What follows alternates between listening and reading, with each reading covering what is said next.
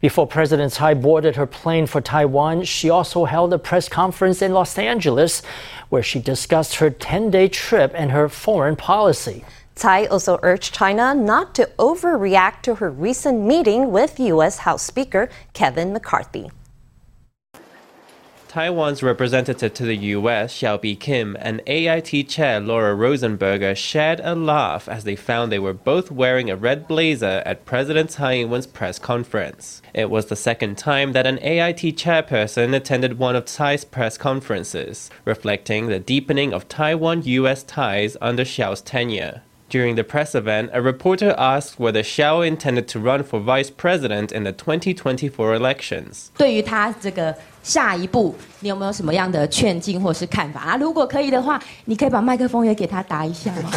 Upon hearing the question, Hsiao shook her head, prompting Tsai to intervene. Let's not put her on the spot like this. We're not here to talk about politics in Taiwan. Tsai urged media to focus on her foreign tour, which culminated in a meeting with U.S. House Speaker McCarthy earlier this week. The meeting sparked fierce objections from China, which launched patrol missions in the Taiwan Strait. Tsai urged Beijing to not overreact. Uh, Whether the meeting with McCarthy was a breakthrough is up to each person's interpretation. I think that having the opportunity to speak face to face with the U.S. is conducive to peaceful and stable cross strait relations and regional peace. I hope that China can show some self restraint and not overreact. During her meeting with McCarthy, Tsai framed cross strait issues as an international security matter with consequences for freedom and democracy. She spoke about bringing stability to Taiwan US China relations. Our current foreign policy is shaped by my considerations on what is in the best interests of Taiwan. Some of the suspicion toward the US is deliberate, and some of it comes from having insufficient information. The assistance that the US has provided us during this visit should send a very clear message to the international community and especially to the people of Taiwan. During her transits in the US, President Tsai met with House Minority Leader Hakeem Jeffries in New York. Later, she made a joint appearance with Speaker McCarthy in California, signaling the close bond between Taiwan and the US. Following President Tsai's meeting with the U.S. House Speaker, China sends its Shandong Airport aircraft carrier to the Bashi Channel, just 200 miles from Taiwan. In response to this show of force, the U.S. State Department pledged to speed up arms deliveries to Taiwan. It also called on Beijing to immediately cease its military and diplomatic pressure on Taiwan. We continue to urge Beijing to cease its military, diplomatic, and economic pressure against Taiwan and instead engage in meaningful diplomacy. The, the U.S. government is actively reviewing our policies and processes to ensure that we move arms sales uh, as quickly as possible, particularly uh, for Taiwan. The U.S. and the PRC have differences when it comes to Taiwan, uh, but we've managed those differences for uh, over 40 years. Uh, peace and stability across the Taiwan Strait uh, are not only long-standing U.S. interests, but they are also uh, global interests. We have channels to communicate with our PRC counterparts, and we remain. Uh, uh, we remain open to uh, those channels of communications as to uh, prevent any risk or miscalculation.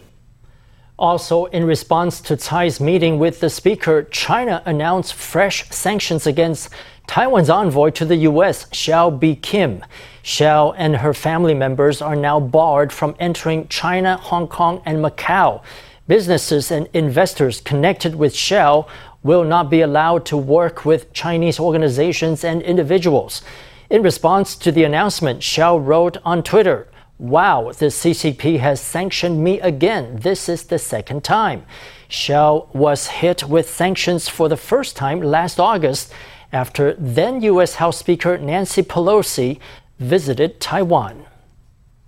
As Japan lifts its post war military restraints, perhaps nowhere is feeling the change more than the remote island of Yonaguni. Located just over a hundred kilometers east of Taiwan, the tiny Japanese island is slowly being transformed into a military outpost.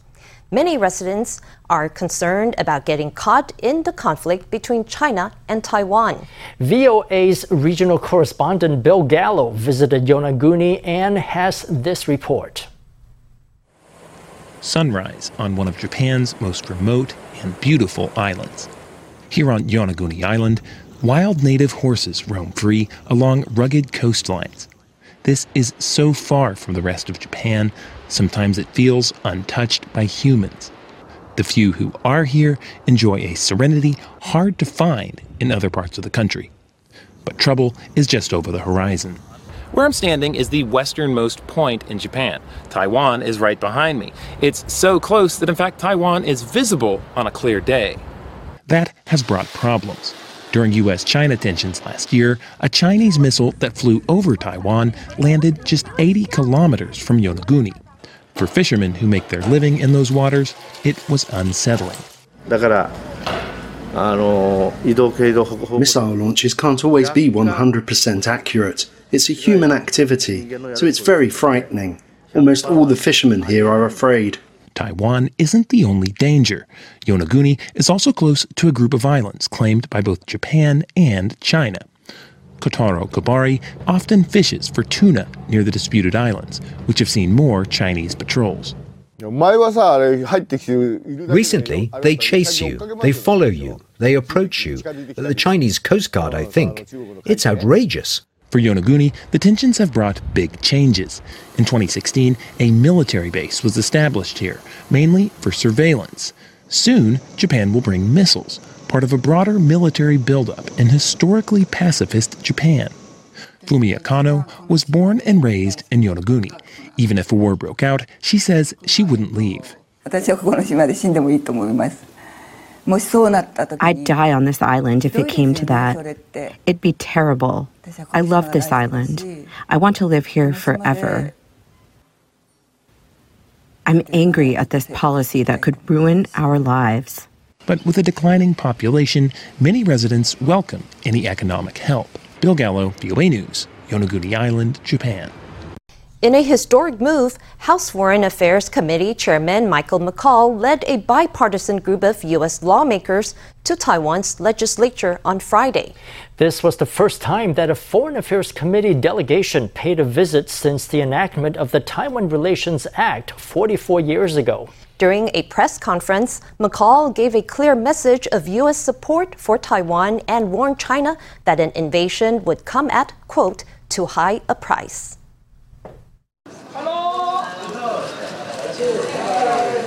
U.S. House Foreign Affairs Committee Chairman Michael McCaul is in Taiwan, leading a bipartisan delegation of seven other lawmakers.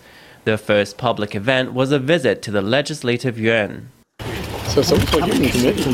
They headed up to the second floor of the chamber to watch a questioning session with Taiwan's premier. This was the first time that members of the House committee visited the chamber in 44 years, since the Taiwan US diplomatic ties were severed and replaced with the Taiwan Relations Act. McCaul, a Republican, has long been a staunch supporter of Taiwan in the US Congress. He introduced the House's version of the Taiwan Policy Act. He also co signed a letter urging US President Joe Biden to expedite arms sales to Taiwan. Communist China needs to know that a, an invasion or blockade would come at too high of a price. So, working together, and this is why we are here today, sir, in person, to tell you we are friends of Taiwan, that we support Taiwan, and united, we will protect Taiwan from the Communist Chinese Party. McCaul arrived in Taiwan just after a meeting between Presidents Tsai Ing-wen and U.S. House Speaker Kevin McCarthy in California.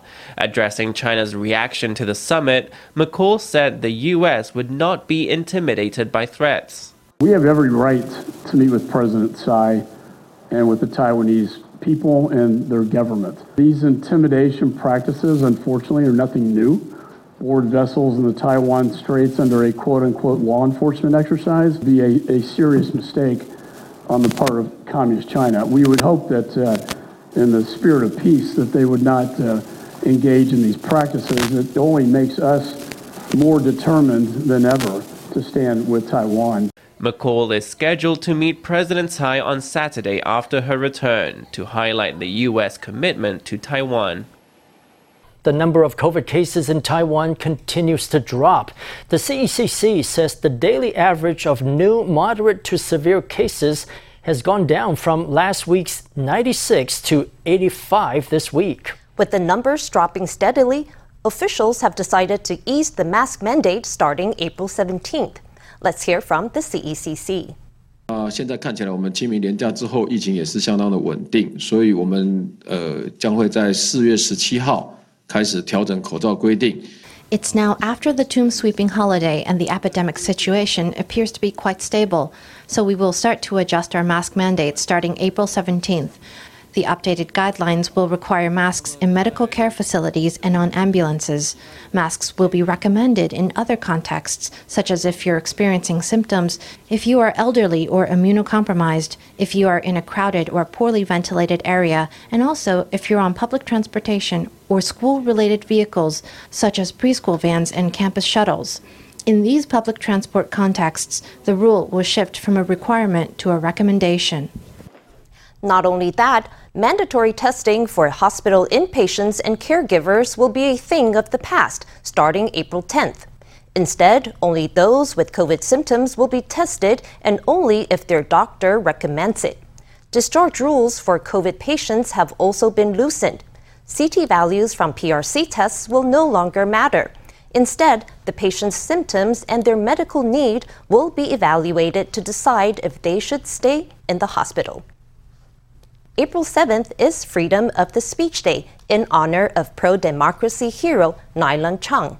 Chang died on this day 34 years ago in defense of 100% freedom of expression. At a memorial event for Chang, Vice President Lai Ching-te said that even today, many challenges lay ahead for democracy. Lai urged citizens to stand strong against Chinese disinformation in order to protect Taiwan's hard won freedoms. With a deep bow and an offering of flowers, Vice President Lai Ching-te paid tribute to pro-democracy activist Nylon Cheng on the 34th anniversary of his death. The memorial event was suspended for three years due to COVID, but it resumed this year due to the subsiding pandemic. Lai said that even 34 years after Cheng's self immolation, many challenges remained in the way of freedom and democracy. New dangers have emerged, and the international situation is neither calm nor stable. At a moment like this, we should cherish Taiwan's democracy and freedom even more we should absolutely not use disinformation and freedom of speech to undermine freedom of speech. Lai urged the public to defend democracy in a way similar to President Tsai Ing-wen on her diplomatic tour. The call came amid China's continued attempts to use cognitive warfare and disinformation to undermine Taiwan's democracy. Many people exploit the freedom of speech to manufacture false narratives, fabricate rumors, and disseminate misinformation and fake news. People exposed to such information and who can't determine their authenticity may spread the disinformation unknowingly. Whether deliberate or not, these actions hurt Taiwan's democracy. Amid China's constant oppression, the Nylon Cheng Liberty Foundation is holding a series of activities to showcase Taiwan's hard won democracy. The 6000 NT handout program is already underway. If you haven't applied for a bank transfer yet, worry not. There's a convenient alternative coming soon. Starting next Monday, you can collect your handout at ATMs all over Taiwan. Just hit up one of the 26,000 ATMs from 15 different banks, which make up about 80% of all ATMs in Taiwan. All you need to do is access the special interface, punch in your ID or ARC number, and your NHI card number. Starting April 17th, you can also grab your cash at your local post office by showing your NHI card. During the first week, pickup days will be based on the last digit of your national ID. Those with an even number can collect the cash on Monday, Wednesday, and Friday. For odd numbers, that's Tuesday, Thursday, and Saturday. Older adults and people with disabilities can pick up their handout any day of the week. An industrial harbor in Hualien has branched out to offer recreational fishing. Transporting materials like coal has always been the main purpose of Heping Industrial Harbor. But nestled as it is between the Pacific Ocean and the Central Mountain Range, it's actually an amazing beauty spot. Now, local fishing enthusiasts can head down to the wharf to cast a line, but spaces are limited and it's only open on weekends. Heping Harbor in hualien Xiulin Township used to be a purely industrial port where sand, gravel, coal, and other raw materials were traded. Now it's open to recreational fishing for the first time, and lots of local anglers want to give it a try. 生态真好，你看，下次再来玩。如果透明的话，你知道它底下都是沙。The harbor sits between Yilan and Hualien with the Pacific Ocean at its feet and the Central Mountain Range at its back. But the beautiful location is rarely open for visitors, and it's quite a trek from Hualien City's metropolitan area. Very few members of the public have ever entered here. We want to open it up for local residents to meet recreational needs. Our objective is to be close and cordial with the public. But fishing will only be possible at weekends, and you need to book a place in advance by phone. Only 100 fishing spaces will be granted each day to ensure the place stays in good order. 目前是开放三个地点。 We've opened three locations now. This working area is not in regular use, so it's available for the public for fishing. The port of Hualien is much larger in scale and busier than Heping, but these fishers say Heping is perfect for a spot of angling. The opportunity will depend on fishers staying responsible and taking good care of the environment so that nearby coral can stay healthy. An elementary school in Taoyuan has an artistic tradition that's been practiced for decades, and now it's got an upgrade for the 21st century. Dragon dancing is a great source of pride for Gongpu Elementary School. Now, the school has formed a dragon skating team which performs dragon dances on inline skates. The kids even create the 40 meter dragon themselves, something that both the students and teachers are equally proud of. Children wearing inline skates hold aloft a 40 meter dragon. The dragon skating team here at Gongpu Elementary have created their own dragon dance to wow friends and family in Taoyuan's Luzhu district. The students even made the dragon themselves, using these vivid acrylic paints to draw the dragon's scales.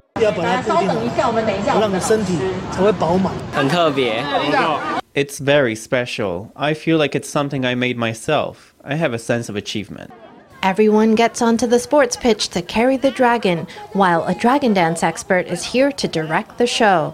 The dragon dance is a tradition here at Gongpu, but the skates are a recent addition. Now, the dragon skating team has been invited to perform at temples and cultural festivals, and audiences are delighted.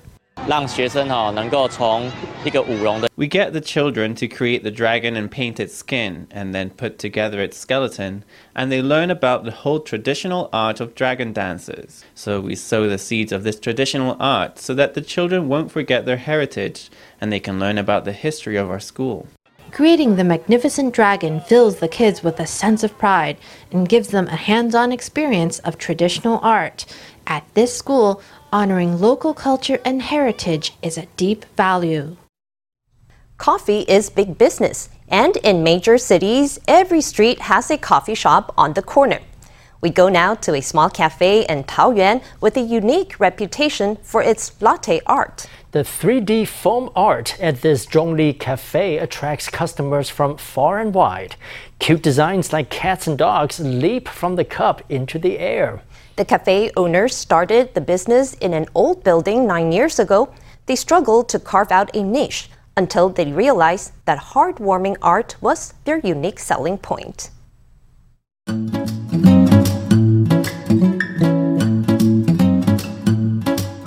A posse of kittens pops out of this cloud of milk foam. Each one has a different expression. This Shiba Inu grins happily. At this cafe, no latte art is too complex. Their latte art is very famous, so we thought we'd come here and try it after class. I think they do it in a very cute way. This cafe in Taoyuan's Zhongli district uses foam as a way to bring smiles to customers' faces. The owner, Hua Hua, handles the 3D foam art, while her husband, ah Azong, focuses on 2D designs like this one. In just a few minutes, they can even make an incredible copy of an unfamiliar image from a photo. We didn't have any customers in the cafe at first. We came across the 3D latte art in Japan by accident, so we started to copy them and practice it, and we kept on practicing and practicing until we could do designs that we really like ourselves. The nine year old cafe is under pressure from inflation now, like many companies. It has chosen to absorb the rising costs of ingredients and not raise prices. The owners hope their unique art will continue to warm patrons' hearts and keep business thriving. President Tsai Ing-wen returned to Taiwan tonight, concluding her 10-day diplomatic tour. Speaking at the Taoyuan airport after landing, Tsai emphasized that during her U.S. transits, a number of American lawmakers took concrete action to convey their support for Taiwan and its fight for democracy. She said this support has strengthened the friendship between Taiwan and the U.S. Tsai is back from a trip to Central America that included transits in New York and Los Angeles. She said wherever she went, she was given a warm welcome by local Taiwanese expatriates, and news of her travels was shared widely by people in Taiwan. Tsai said she was grateful to both Taiwanese at home and abroad for their solidarity and cooperation. She said that thanks to them, the world can now see that Taiwan will not bow to pressure and will not stop engaging with the international community.